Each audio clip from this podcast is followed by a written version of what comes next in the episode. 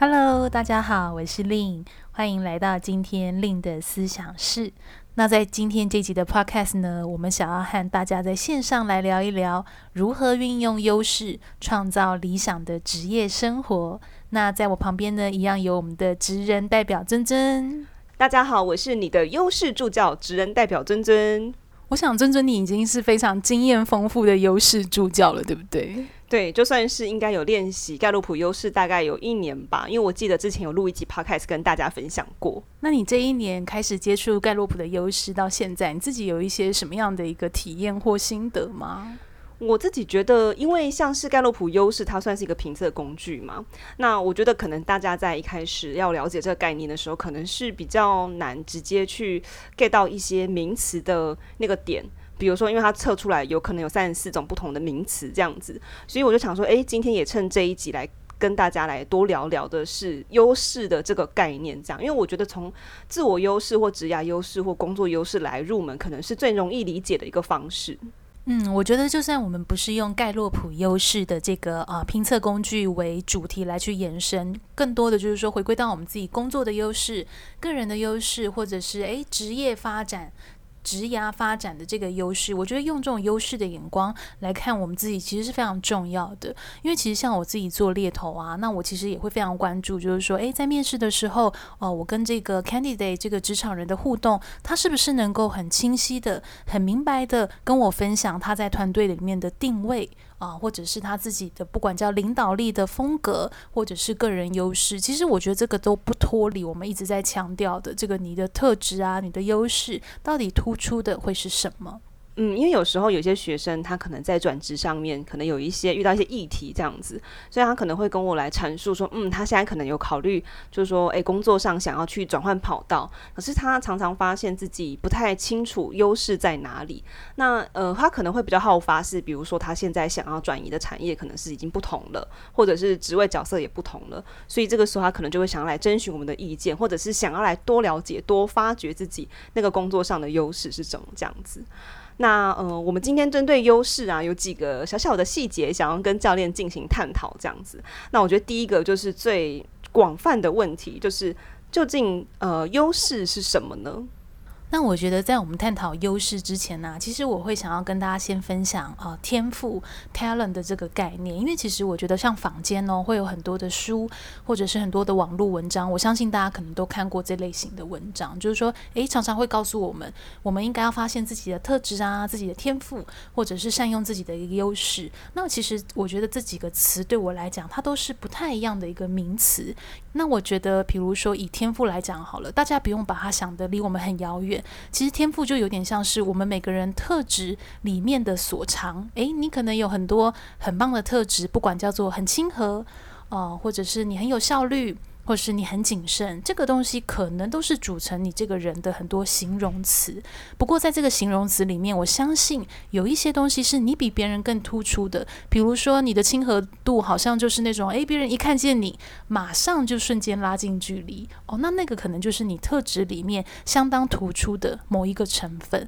那这个成分我就会把它比较归类在，它可能就是某一种 talent，某一种天赋的这个部分。那以天赋来说啊，其实天赋我们会比较强调，它是一种，诶，你可能这个人常常会出现的那种思维啊、感受啊，甚至是某一个行为方式，它是一直重复、自然而然、反复出现的这个部分。那听友们，我们其实现在就可以想想看的是，诶，对呀，那我们有没有好奇过，我们为什么会这样想？为什么我们会这么说？为什么我们会对这件事有这样的反应？为什么我们会有这样子的一个判断好坏的一个标准呢？那这个其实就会隐藏。藏在我们的天赋里面。那为什么我要特别先来强调天赋？是因为回归到刚刚尊尊你问我的问题哦。那优势是什么？那优势其实我们会更强调的是。它是一种相较已经非常稳定、那非常成熟的一种，可能叫做你的一个行为风格的模式。它是可以被高效利用，而且是能帮助你达成成功的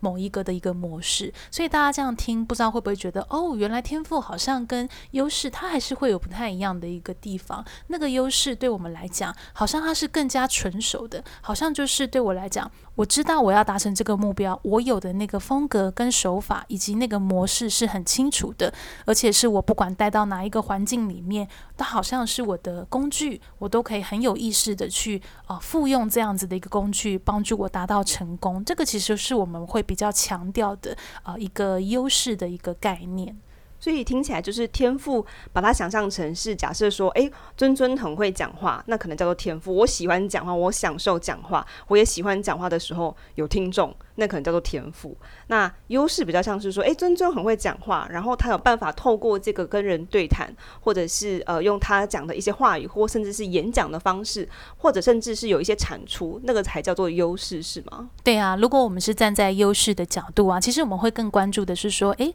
对啊，那你的这个优势，它是不是能够是呃由内到外，是真的能够去影响别人，甚至是推动某一个目标的一个前进？所以我觉得像刚刚尊。尊的举例，我是觉得还蛮立体的。比如说，诶，我今天发现，哦，我可能从国小、国中、高中开始，我就是发现我很会说话，我也享受说话。那对我来讲，我是不是就可以开始去思考的是，那我要如何去刻意的锻炼它呢？也许就叫做哦，我去选择学习某一个 hard skill，或者是我投入很多的时间，再让我的说话变成不一样的一个层次。比如说，哦，我很享受说话，那我是不是可以开始锻炼不同的说话风格，或者是不同的说话的方式？不管那个叫谈判。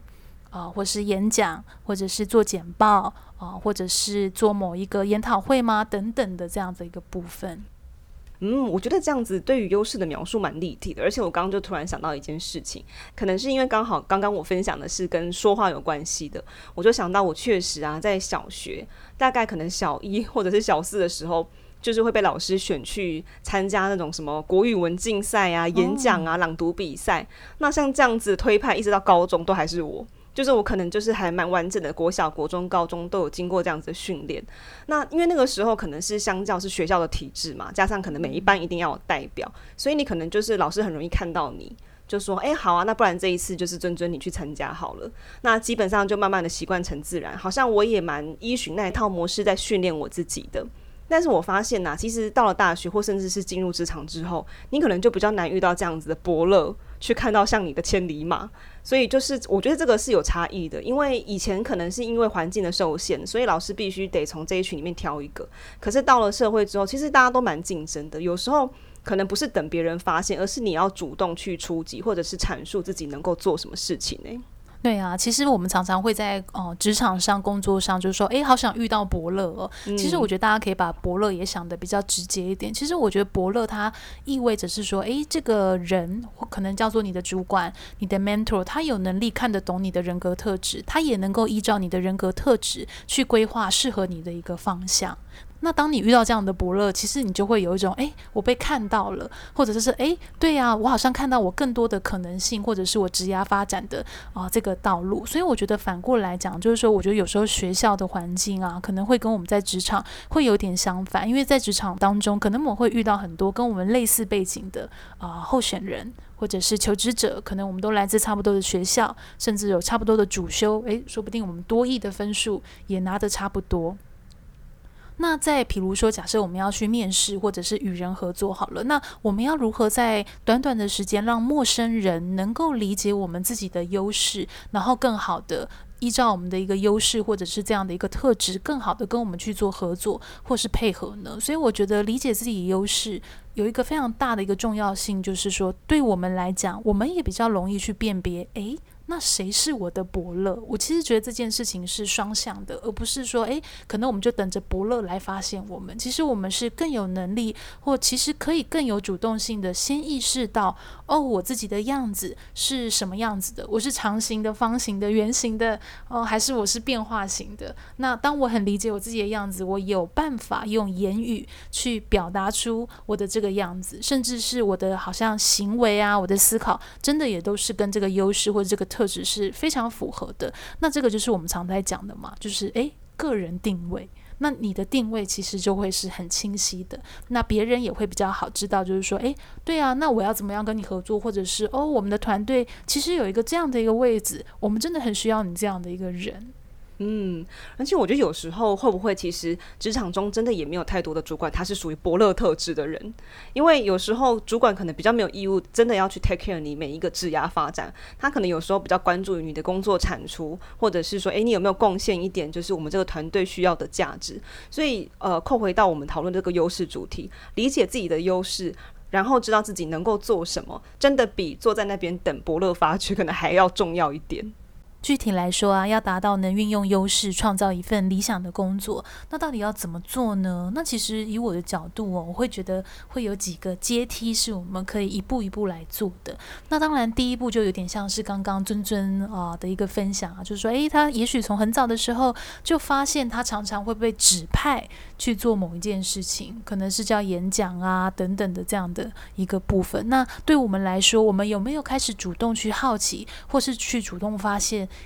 诶，对呀，为什么有些事情好像别人常常会给我一些肯定，给我一些称赞，或者是我常常就是那个被推去，不管那个叫台前，或者是推去做某件事情的那个角色，会不会那样的一个讯息就隐藏了是我自己天赋的呃一个线索？那我觉得更重要的是，因为我们刚刚有讲嘛。诶，优势要从天赋到优势，优势更应该是呃建立在我很知道我自己的天赋，甚至是我经过刻意的练习，投入量的时间，是锻炼在我自己的一个天赋上面，让它变成是一个可以被高效利用，而且是稳定表现的这种呃行为的一个模式，它更能领导我走到成功的那个目标上面，所以这个模式就会是我们的一个优势。那所以我觉得第一步，诶，我们开始逐步的去探索，了解了自己的天赋以及到优势。那接下来第二步就是懂得去表达，懂得去外化。其实我觉得人与人之间的相处啊，跟沟通有时候有点挑战，就是说，其实大概百分之八十，我们都是透过这个人的言语表达，去接受这个人，去感知这个人的这个部分。那所以就是说，诶，如果我们要很好的去表达自己的呃优势，可能也要建立在哦，我已经是不管用各种的形容词，或者是我。的声音啊，行为动作都有那样的一个一致性，很好的去对外去展现。诶，这个其实就是我很棒的呃一个地方，这样子。那我觉得，当我们是有能力可以很清晰表达，甚至是说有办法在很短的时间让对方，可能是陌生人，可能是面试官，可能是我的合作伙伴，可能是我的 peer，我的同事，很快的了解我。那这样子也比较有机会，是我们能主动让我们的伯乐能够去看到。我觉得之前有一些同学啊，他就会想询问说：“诶，那到底怎么样去练习，或者是有意识的去观察自己的优势？”因为上次刚好有一个同学他说：“诶，他很喜欢看书，很喜欢思考。”那他就会好奇，因为思考或看书这种相较好像是比较内涵的这种，就是你比较难去外显出来跟大家说：“哦，我现在在思考，我在想一些很特别的事情。”因为通常它都是你脑内活动嘛。所以他就特别问我说：“那像这样子，应该要怎么去练习，或者是观察自己？”那我觉得，因为思考的模式有很多种，那我那个时候就呃依循我自己本身练习的一个模式，我就建议他可能可以去想想看自己在思考的时候，会不会有一些呃特殊的模式出现，比如说他喜欢想的深，或者是他喜欢想的广。或者是他可能喜欢去想的是不同议题的结合，比如说，呃，他有说他喜欢看商管书嘛，那他又说他喜欢看一些，比如说创作类的影像作品这样子，那有没有可能是把这两边去做结合？或者是他可能对美学领域，或者是他自己的专业领域特别有兴趣？那如果是像这样子不同领域的结合的思考模式，然后最后可能凹凸出，比如说文章，或者是像刚刚另有讲到的，也许就是口语表达，或者是 podcast 这些都有可能，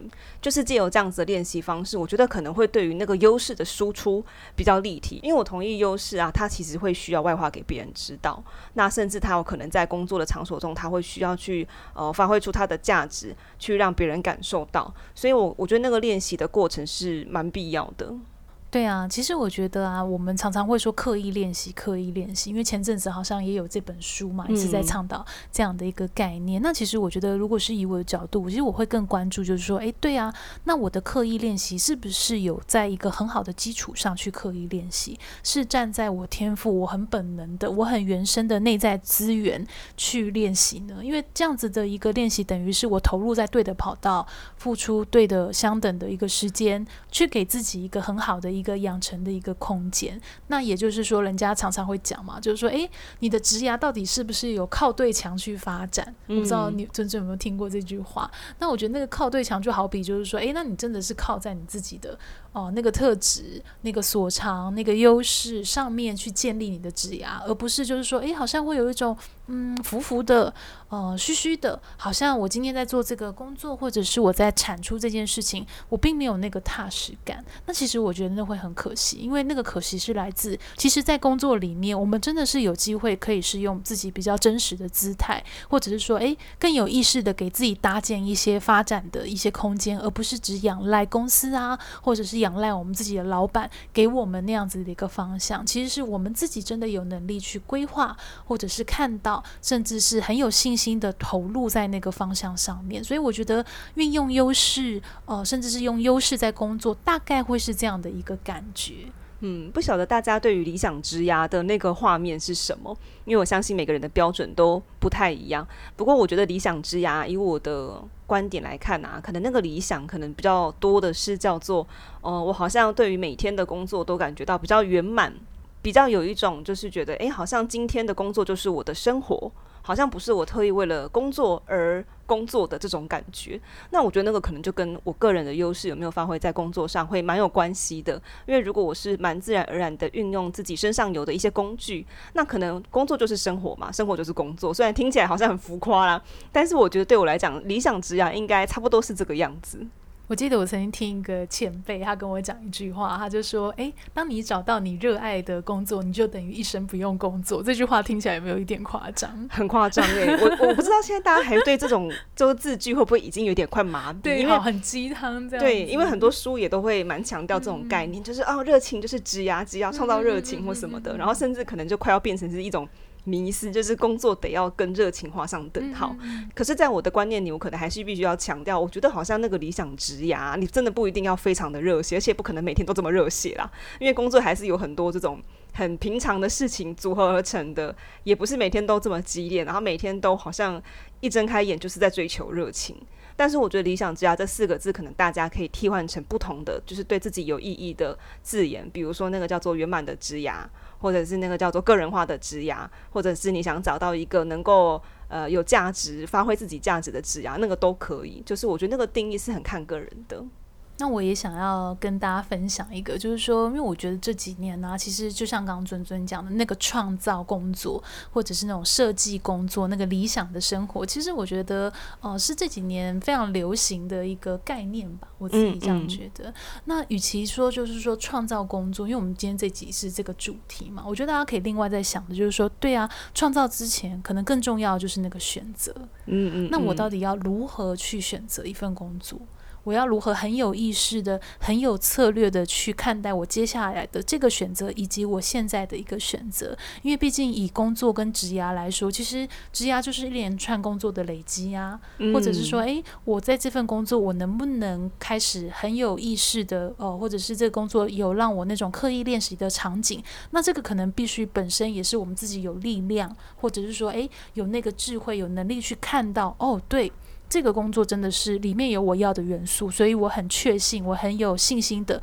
去选择这份工作，以此发挥，而不是比较就是呃靠运气。我会有觉得有点可惜，嗯、那个靠运气就是诶，那种感觉好像是说哦，嗯，这个公司不错，这个 branding 很好，哦，这个老板嗯看起来也不错，应该我有机会发展吧。哦，这是一种思考，或者是说另外一种思考是，嗯，对，这间公司大概是呃五人的团队，哦，我觉得以我的能力，相较可能可以在更扁平的能力更快被看到，而且我接下来想要发展的能力是啊、整合的能力，所以这样比较小的团体，可能他刚好又要面对某一个很大型的客户，嘚嘚嘚嘚，所以可能我的呃整合能力是有那个嘚嘚嘚嘚发展的一个空间。好，呃，这两个思维方式，我不知道大家可不可以感受一下。第一个，他可能就是会被我比较形容是相较比较靠运气；第二个，可能他会比较被我形容的是，诶，相较有意识去拆解里面的一个元素，跟我自己优势、我自己想发展的能力的那个 mapping。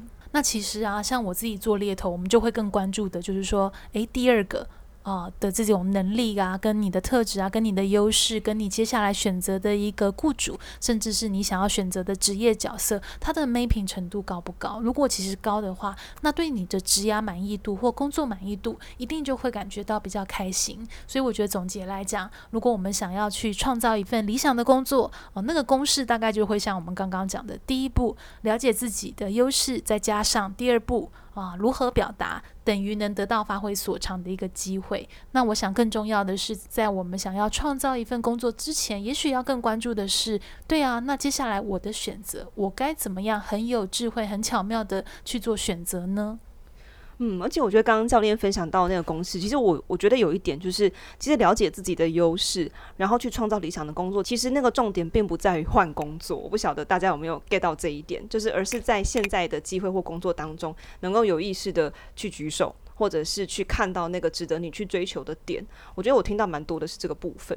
那今天在这个主题就是优势如何帮助我们创造理想职涯里面呢，我们跟教练有讨论到几个面向。第一个就是我们在讨论是优势是什么嘛？那教练这边有跟我们分析到天赋跟优势之间的差别。那天赋就有点像是你那个自然而然的行为模式，而且是一再出现的。那优势可能相较成熟，是你可能比较有意识的知道自己做事的手法，自己完成事情的风格，然后而且是可以重复并且高效利用的，甚至它是能够为他人带来价值的。所以在这个阶段，大家就可以想一下哦，可能自己身上有哪一些天赋，那哪一些天赋可能经过你的不断磨练或训练之后，它成为了一个很明显的优势，甚至是你可以跟主管说明自己的优势可以怎么被利用，去争取什么样的机会。那接下来我们讨论到的是，诶，那为什么就是了解自己的优势对职涯来说会是重要的？那因为有一个比较重要的点是，其实知道自己的优势之后啊，其实我觉得在职涯当中会产生比较多的主动性，因为可能我们还在天赋时期的时候都会比较模糊一点，可能会是等到诶有伯乐来发现你，来挖掘你身上特别的地方，来给你创造一些机会。但是因为进入职场之后，其实是相较一个比较呃条件平行的环境，可能在职场上你更需要的是去表达我能够做什么，那我想争取什么样的机会。那当你可能可以更完整的表达之后，别人才知道怎么用你，这也是职场上面一个团队关系当中很重要的一点。那最后就是说，诶，我们要怎么样来运用优势来创造一份理想的工作呢？那教练有跟我们分享到嘛？那首先就是我们刚刚提到的，了解自我优势。加上懂得表达，等于得到能够发挥所长的机会。因为相信大家对于理想职涯的呃定义可能都不太一样，但是我觉得优势运用啊，在工作中蛮关键的一点是，它能够帮你创造的是一个比较贴近你个人能力、个人风格、你擅长工具的一个职涯。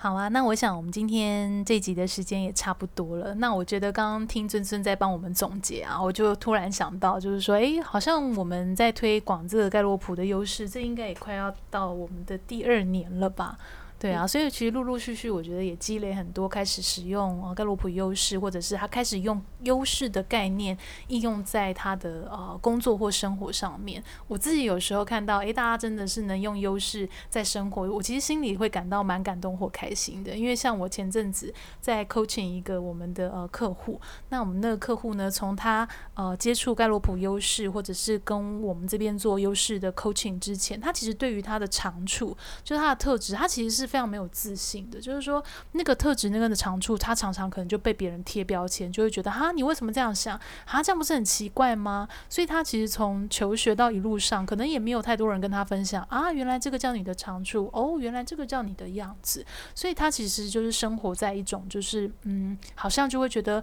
自己怎么好像跟职场有点格格不入的感觉。那其实，在经过科群之后啊，他开始去理解，就说，哎，对呀，哦，原来我好像是因为这个形状，哦，原来。我其实也蛮喜欢自己这个样子的，再到他愿意去接受，哦，对，这个就是我的样子。我觉得要能够去接受自己的一个呃长处，虽然这个听起来好像有点怪怪的，可是我觉得这个真的是需要一点时间去理解说，哦，对，原来我跟别人不一样，但是我的独特性真的有其价值，而且这个价值是真的在某一个职场或职业角色上，它真的是被需要的。所以我自己已经推广到第二年，然后有一些我的学生啊，或者是我企业的客户会跟我说：“诶，你这样一直讲一样的课，你会不会觉得很无聊？”我每次都跟他们说，就我觉得很开心，因为每次讲真的都会有不同的收获，而且可以看到更多人真的是因为优势，甚至是他可以带到不只是他的职业发展，甚至他把他带到是他的亲子教养的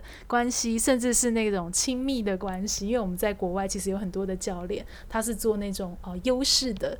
优势的关系，优势的婚姻，所以其实我觉得真的是一个蛮有趣的呃一个概念这样子。嗯，我上次在有一集 podcast 跟大家分享，就是运用盖洛普优势之后的三百六十五天的那一集这样子。哦、那那个时候我我有点忘记我有没有提到，就是说我觉得优势的。这个概念其实有一点像是跟自己和解，因为像刚刚教练提到那个说，哎，好像很难去接受自己的长处，那个难以接受，我觉得有时候是因为我们不知道那个叫做长处，我们一直以为那个叫做我们的阻碍跟。绊脚石之类的，就是有时候因为又是有一体两面嘛，那可能我们不小心太过关注那个比较负面的部分，可是因为那个一体两面的另外一部面，它可能是正面的，可能是有价值的，可能是光明的，可是我们很难去看到，或者是我们可能聚焦在一个比较呃负面的地方，所以呃知道这一套系统，然后能够去盘点出来身上的资源之后，就会比较确信说，嗯，对，没错，我就是这样。那我之后如果要让这样都发挥得好的话，我要去哪里？好啊，那如果听友们就是说对于盖洛普优势有好奇啊，或者是说也想在接下来的职涯更具体、更立体的了解自己的优势的话，也很欢迎加入我们下半年的优势工作坊。那我们最新一期的优势工作坊呢，是台中场，时间是十月二十四、二十五号；那台北场的时间是十一月十四号、十五号。那我们今年也有开设高雄场，时间是十二月五号跟六号。所以呢，今年也很欢迎，就是中部跟南部的同学一起加入。那下半年比较特别的还有另外一点，就是说教练这边一直有在提供一对一职涯咨询的服务嘛。那假设说你加入优势工作坊之后呢，还是比较想要得到个人化的建议，你想要搭配你的盖洛普优势报告以及你的一些求职目标或者是职涯目标的话，那也很欢迎可以在我们的课程购票页面选购我们的套票组合。那可以在参加完优势工作坊之后呢，再跟教练这边预约一对一的职涯咨询。那我也很期待有机会，不管是以工作坊的形式，或者是以 coaching 的形式，来让大家更好的运用自己或认识自己的一个优势。那如果你喜欢今天这集的 podcast 呢，也别忘了订阅我的 IG、Facebook。部落格搜寻猎头的日常就可以找到我喽。那在猎头的日常呢，我这边也有帮大家整理了许多关于盖洛普的相关资源，也可以一起搭配做阅读。那我们今天就到这边喽，谢谢大家，拜拜，拜拜。